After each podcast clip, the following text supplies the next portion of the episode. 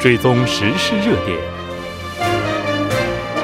纵观政坛风云，新闻在路上，带您驰骋天下。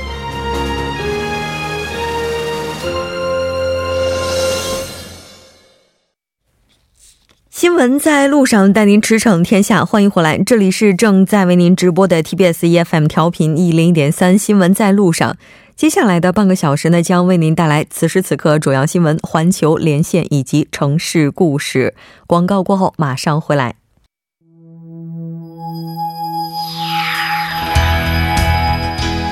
您正在收听的是 FM 一零一点三首尔交通广播，新闻在路上。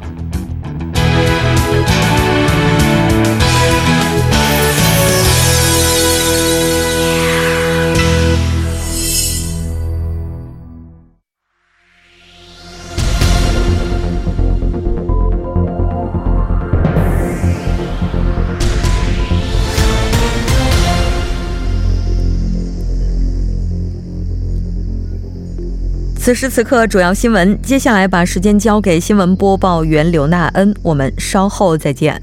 下面是本时段新闻：美国当地时间二十三号下午，文在寅总统在纽约出席第二届 P 四 G 峰会的筹备活动，并发表演讲。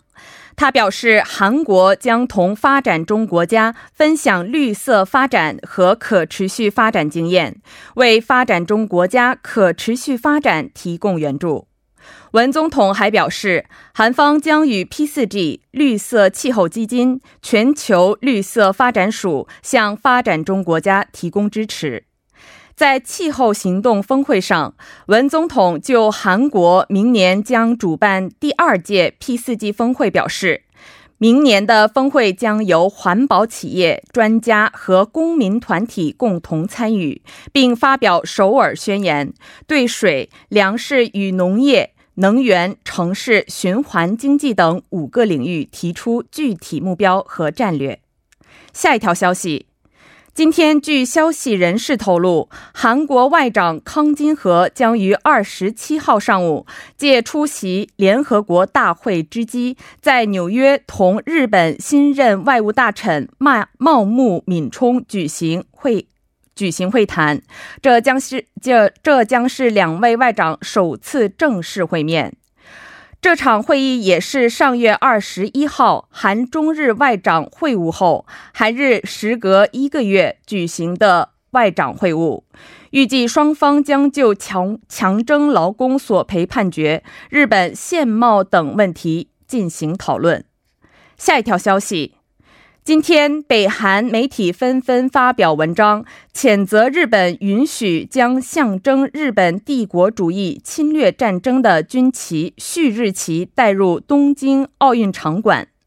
北韩媒体称，在东京奥运会期间使用的日本军旗，是对曾遭受日本帝国主义侵略的亚洲人民的亵渎，并嘲弄追求和平与友谊的奥林匹克精神。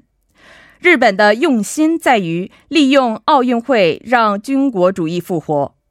日本要办好奥运会，就要顺应亚洲旗世界舆论，把旭日旗丢进垃圾桶。下一条消息：今天，首尔市政府和首尔观光财团表示，将九月二十七号至十月六号定为二零一九外国游客欢迎周，举行各种活动。首尔市的餐厅和住宿设施将向游客提供打折优惠。为方便自由行游客享受该优惠，首尔市还将制作线上优惠券。随着中国国庆黄金周近临，首尔市计划与中国携程网合作，邀请十五名网红宣传韩国旅游和美食。以上就是本时段新闻。环球连线带您了解全球最新资讯。接下来马上连线本台特邀驻中国河南通讯员杨兆新，杨记者你好。主持人你好。非常高兴和您一起来了解当地的一些主要资讯。那我们看到河南省社会信用条例草案提请二审。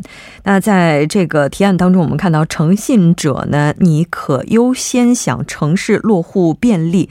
那也是在二十三号的时候，河南省第十三届人大常委会第十二次会议呢是于郑州举行，正式提请了二审。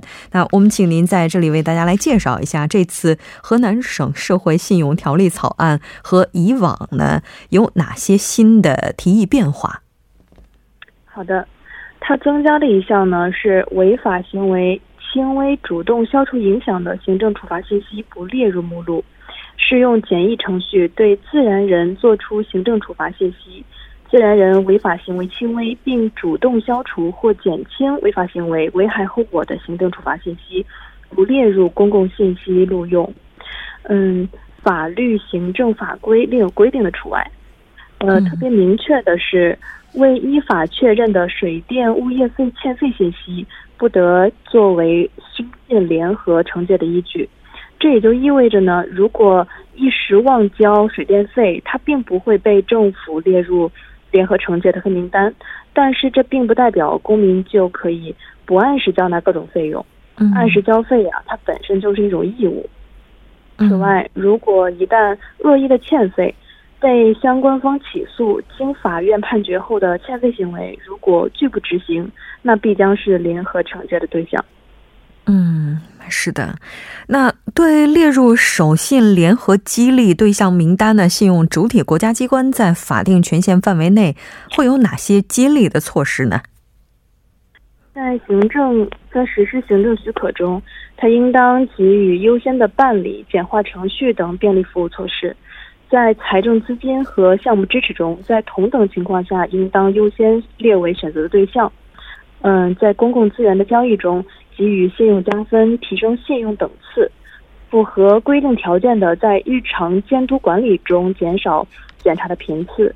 在教育、就业、创业、社会保障等公共服务方面给予支持和便利，还有依照国家和本省有关规定，呃，授予荣誉称号、优先享受城市落户等等。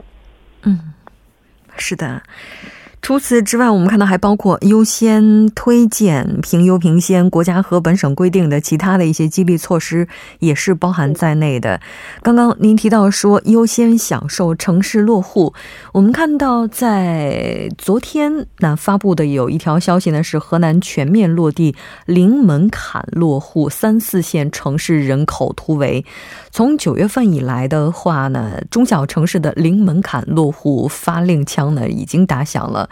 河南包括新乡、漯河市呢，是发布了全面放开落户限制的实施意见。只要是想在当地落户，就可以落户。此前呢，包括山西晋城等地呢，已经是放开了这个限制。那我们也看到，最开始从今年七月的时候，中共河南省委、河南省人民人民政府呢，就印发了有关的一些方案。提出推动郑州市呢放宽落户条件，其他城市是全面取消落户的限制。那我们看到河南呢，一共是有十八个市，不包括县级市，包括郑州、开封、洛阳、平顶山、安阳、鹤壁、新乡、焦作、濮阳、许昌、漯河、三门峡、南阳、商丘、信阳、周口、驻马店以及济源市。除了郑州之外呢，多个城市的零门槛落户政策已经是逐步落地了。那对违反法定义务或者是约定义务的信用主体，国家机关在法定权限范围内就相关的事项会采取哪些惩戒的措施呢？第一点，他在行实施行政许可等工作中列为重点的审查对象，不适用告知承诺等简化程序，在财政资金资助等政策扶持中做相应的限制。嗯，在行政管理和公共服务中限制享受相关的便利化措施，还有一点，在公共的资源交易中给予信用的减分、降低信用等次等。嗯，在日常的监管中，它列为重点监管对象，按照有关的规定增加监管的频次，加强现场的检查，还会限制参加政府组织的表彰奖励的活动。还有国家和本省规定的其他奖惩措施。嗯。那我们看到河南省推进这样的人口政策，也是因为面临的现状确实不容乐观，流动人口是出现下降，老龄化也是在不断的上升。很多城市的人口落户政策呢，从不情不愿的过渡到赶紧来，这背后其中最大的变化就是我们刚刚提到的这两项。而且我们了解到，对于河南之外，除了郑州，那其他的城市并没有这。GDP 超这个超过五千亿元的城市，也就是说，普通三四线城市是占了更大的比重。非常感谢杨记者带来今天的这期连线，那我们再见。好的，主持人再见。接下来关注一下这一时段的路况、交通以及气象信息。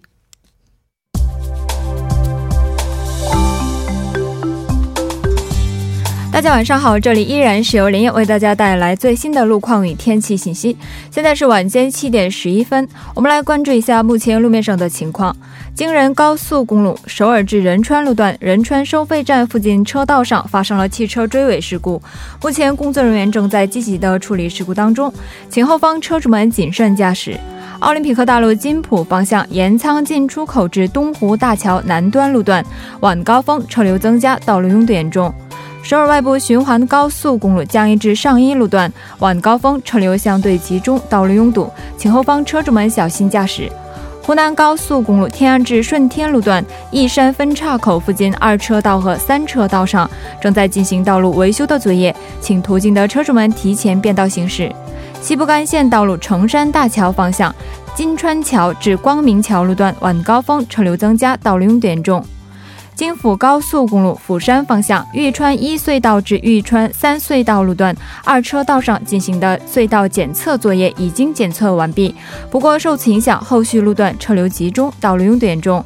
奥林匹克大路综合运动场站至综合运动场路段四车道上有辆汽车发生了故障，请后方车主们保持安全车速和车距，小心驾驶。下面一则是交通管制的消息。九月二十四号到九月三十号晚间十一点到第二天凌晨五点，内部循环路圣水大桥至崇山大桥方向红之门隧道将会进行道路设施维修的作业。该方向三个车道中一至两个车道进行交通管制，还请各位车主们参考以上信息，提前计划出行路线。好的，了解一下明天的天气情况。明天全国大部分地区正式步入秋分节气，空气清新，利于大家交通出行。首尔和大邱的凌晨气温将会维持在十五度和十四度左右，白天气温维持在二十七度左右。这温差较大，请各位听众朋友们早晚出门也要注意适时添加衣物，谨防着凉感冒。好的，来关注一下首尔市未来二十四小时的天气情况。今天晚间到明天凌晨晴，最低气温十五度。以上就是这一时段的路况与天气信息，祝您出行平安。我们稍后再见。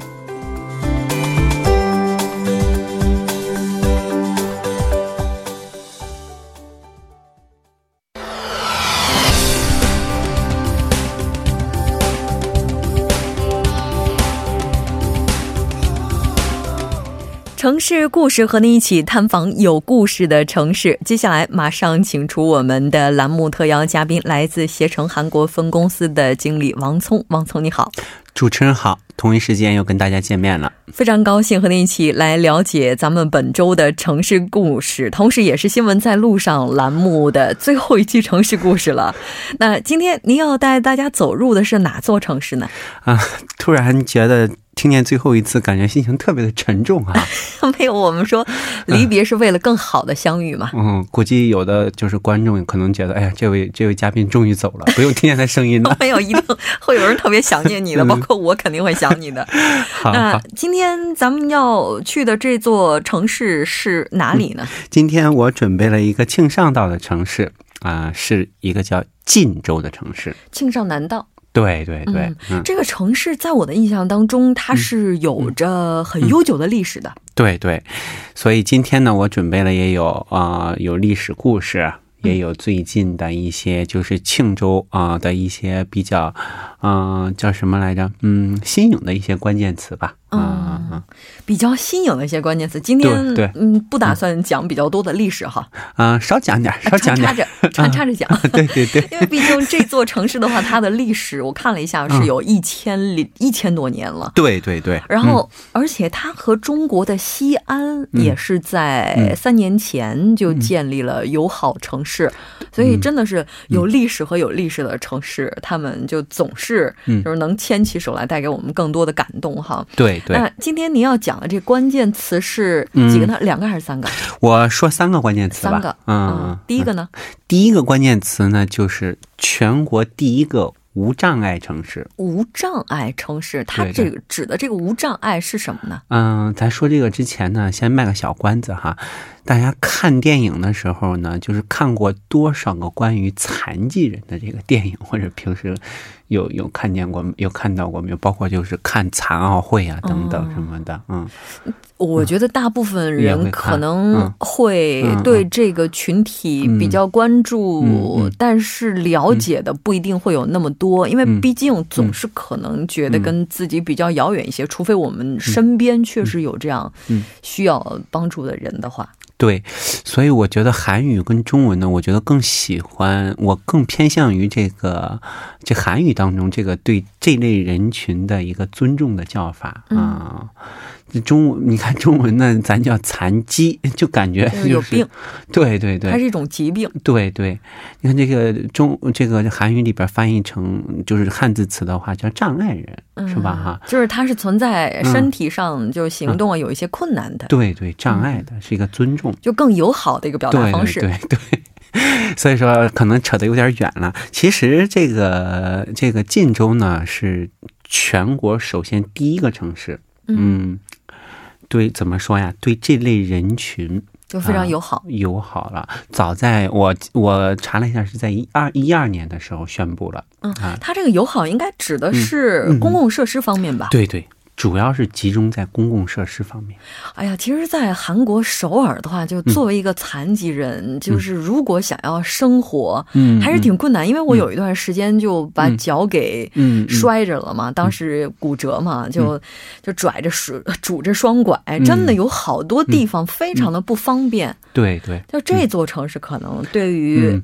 就像我当时的状态而言，就可能会不存在障碍了哈。对 对对，嗯，所以说，但是还是一个建造的过程当中嗯啊、但是已经历经了七年，这让人很欣慰的，让人很欣慰的就是，终于有人呢，就是有也不过有不说有人吧，有这个世界上呢，有人会看到这一部分这个不被啊、被忽视的一个群体。嗯，其实我看到这个晋州的时候，我就想起来，其实两个人。谁？嗯、叫什么？假如给我三天光明的那写的那个那个海伦海伦凯特是不是叫？嗯嗯嗯，也是位残疾人。我们叫叫什么来着？中国有一位也有一个残疾人的这个什么来着？特别有名那个人叫什么？张海迪。啊，对，张海迪。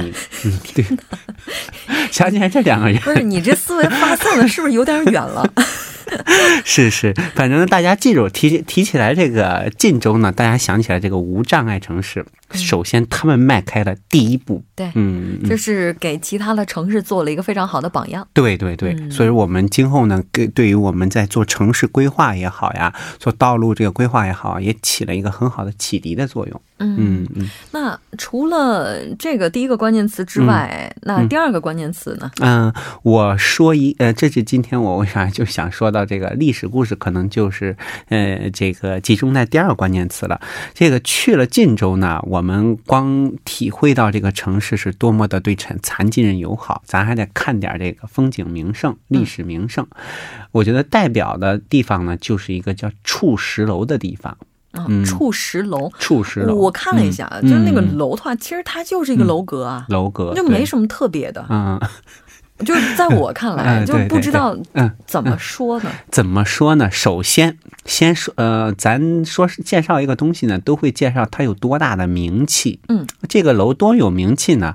是韩半岛吧？是呃首先是南韩这边啊、三大名楼之一。哦，三大名楼之一。啊啊！我在之前在节目当中很遗憾哈，没有把这三个楼都介绍完。之前介绍南园的时候，介绍一个楼叫什么？嗯，春香跟那个什么么？我就记着这个故事了，忘了这个楼的名字。呃，春香跟梦龙是在广寒楼啊，对，广寒楼，嗯对对对非。常有名的楼。今天呢，包括处石楼，再加上最后一个叫密阳的地方，有一个岭南楼，哦，构成了这个这个南韩的三大名楼楼。啊、嗯，这种出石楼真的，如果要是不了解它背后的故事的话，你可能只看这个楼就在想，嗯哎，它就是一个楼啊，然后如果有点历史的话，就看起来很古朴啊。对，那它背后的故事又是什么呢？背后的故事简单的，可能说起来可能时间会比较长，我就不再拖泥带水的说了。首先呢，它就是个历史历史背景呢是什么呢？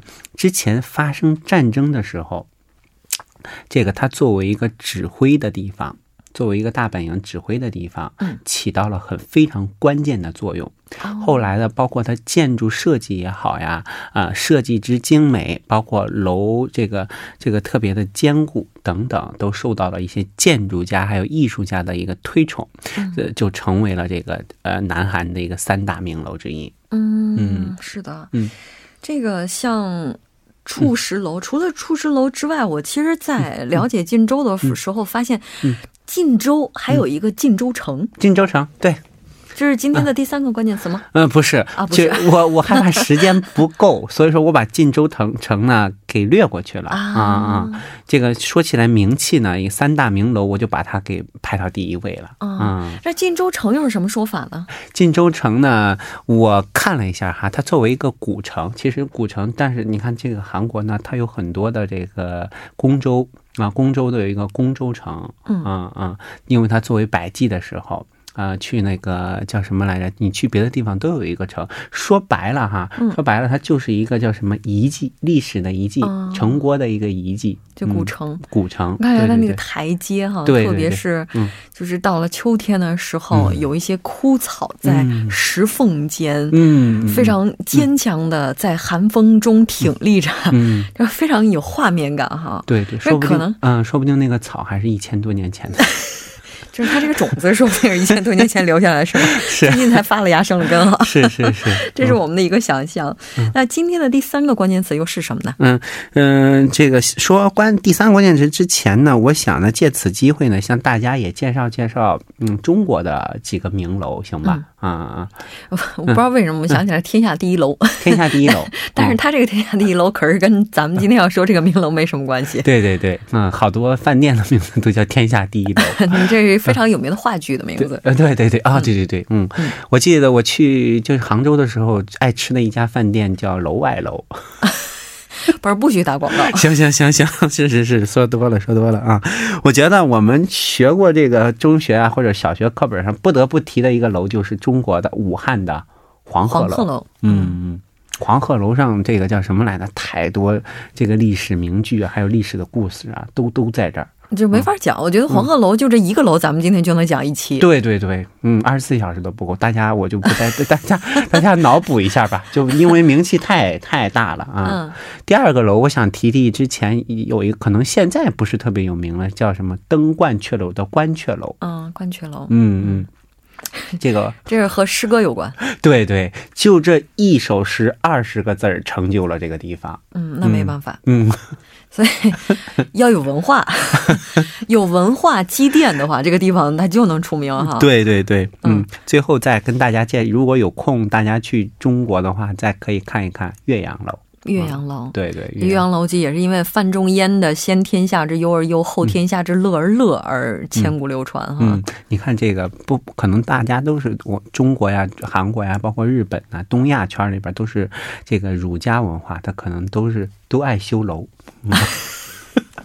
这我不知道你从哪儿得出来的结论，但好像如果去旅游逛一圈，可能确实会有这个嫌疑哈。对对，但其实咱们今天说到这个晋州的话，我看了一下，咱们上一期提到海南的时候，它是一个郡，然后人口是不足十万。我看了一下，晋州的话，它的人口超过三十万了，三十多万呢，对对，还是不小的一个城市呢。提了一个格，人家是郡，哦但是今天的城市呢是市，对晋州市。对。嗯，这个城市在韩国的话，就是咱们今天提到它是很有历史积淀的，一千多年的历史。那我看到它还有一些就是非常有名的一些节日庆典，比如说他们有一个十月三号开天节嘛，对就开天节的时候有一个艺术节，这好像是已经成为了这个城市的品牌了。对对对，这一下这个主持人就很自然的把这个我们的这个节目呢引向了最后一个关键词儿。哦，这是咱们今天最后一个关键词。对对对对，艺术节。对艺术节也也有人这个，因为他这个叫什么来着？呃，我查了很多，有很多种说法，它叫什么开天节也好，因为它这个叫这个呃叫什么叫十月三号的时候、嗯是韩国的开天节嘛。就是唐鼓，啊、对对对对对，呃，唐鼓，对对对，他开开开天，突然突然用中文说起来了，感觉那个叫什么来，忘了那个发音了，呃，所以这个呃，就就是怎么个回事吧，就是就是这天干什么哈。大家如果说嗯、没去过的朋友，可以脑补一下，怎么脑补啊？脑补一下清溪川，啊，这跟清溪川有什么关系呢？就清溪川上，你看那个清溪川从那个市厅到那个已知路三街这一段，每年的一定时期呢，它在河上呢会修建一定的流灯。哦，对，在河流里有对对对灯，就放灯，然后那个灯的话就特别具有艺术性，对对，所以它在十月三号也是这样的一个灯展吗？在溪流里，嗯，这个具体两个城市啊，突然这个 两个城市开始 PK 了。这两个城市的时间点儿我就没查过，但是我查的这个晋州的话呢，它是在每年的十月份，十月那个开天节那周。三号。对，对对。对，就是那周，就是下周了。对对对，嗯，嗯嗯，我看了一下，十月三号不起，这个是下周四。对，如果是下周四的话，刚刚好是中国的国庆长假期间哈。哎，我觉得听完咱们这期节目，收音机前的听众朋友们，这长假是吧？进进州看看他们的开天节，去感受一下对。韩国的这种传统的文化，也是非常有趣的。对我当时记得特别清楚的时候，我去的是当时晚上去的时候，嗯，这个白天呢你看不出来，你说白天、呃白天的白理解不了黑黑黑黑的夜是怎么就白天理解不了夜的黑，啊？对对对，你今天怎么了？是因为最后一期了，太不舍了？我不知道跟大家说点啥，我感觉就有点那个什么了，想说的太多，对对对，想说的太多，嗯，嗯，但是话到了嘴边儿，也说不出来了。没关系。嗯嗯咱们可以把呃很多的遗憾可以留在以后，然后再继续跟大家分享。嗯也非常感谢今天王聪带来这一期嗯晋州的故事。那当然，我们也期待以后和王聪在其他的节目当中、其他的板块当中可以再见。那非常感谢，也感谢这段时间以来王聪为大家带来的城市故事。我们再见。谢谢，最后一次跟大家说再见。那到这里，我们今天的第三部节目呢，就是这些了。稍后在第四部节目当中，将为您带来此时此刻主要新闻聚焦分析以及百家谈。稍事休息半点过后，马上回来。